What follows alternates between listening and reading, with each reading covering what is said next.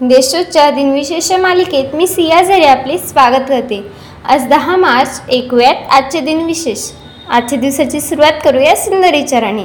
साधू नाही झालं तरी चालेल पण माणूस झाले पाहिजे. आत्ता ऐकण्याचा टाकूया त्याच्या महत्त्वाच्या घटनांवर. ग्रेट ब्रिटन या देशात सर्वप्रथम जनगणना सन अठराशे एक साली करण्यात आली होती. हवाई समाजाचे सर्वप्रथम अधिकृत नाणी अठराशे सत्तेचाळीसमध्ये तयार केली गेली. अमेरिकेत कागदी चलन अठराशे बासष्ट साली अंमलात आणले गेले. चीनने परमाणु अपसारण संधीवर एकोणीसशे बावीस साली हस्ताक्षर केले होते. आता पाहूयात कोणत्या चर्चित यांचा जन्म झालाय. मराठी कवी मंगेश पाडगावकर यांचा एकोणावीसशे एकोणतीस साली जन्म झाला. समाजसुधारक लल्लन प्रसाद व्यास यांचा एकोणीसशे चौतीस साली जन्म झाला.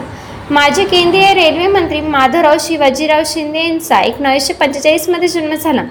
कॅनडा देशाच्या पहिल्या महिला पंतप्रधान किम कॅम्पेल बेल यांचा एकोणीसशे सत्तेचाळीस साली जन्म झाला.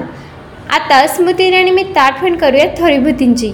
भारतीय समाजसुधारक पहिल्या महिला शिक्षिका सावित्रीबाई फुले यांचे अठराशे सत्त्याण्णव साली निधन झाले.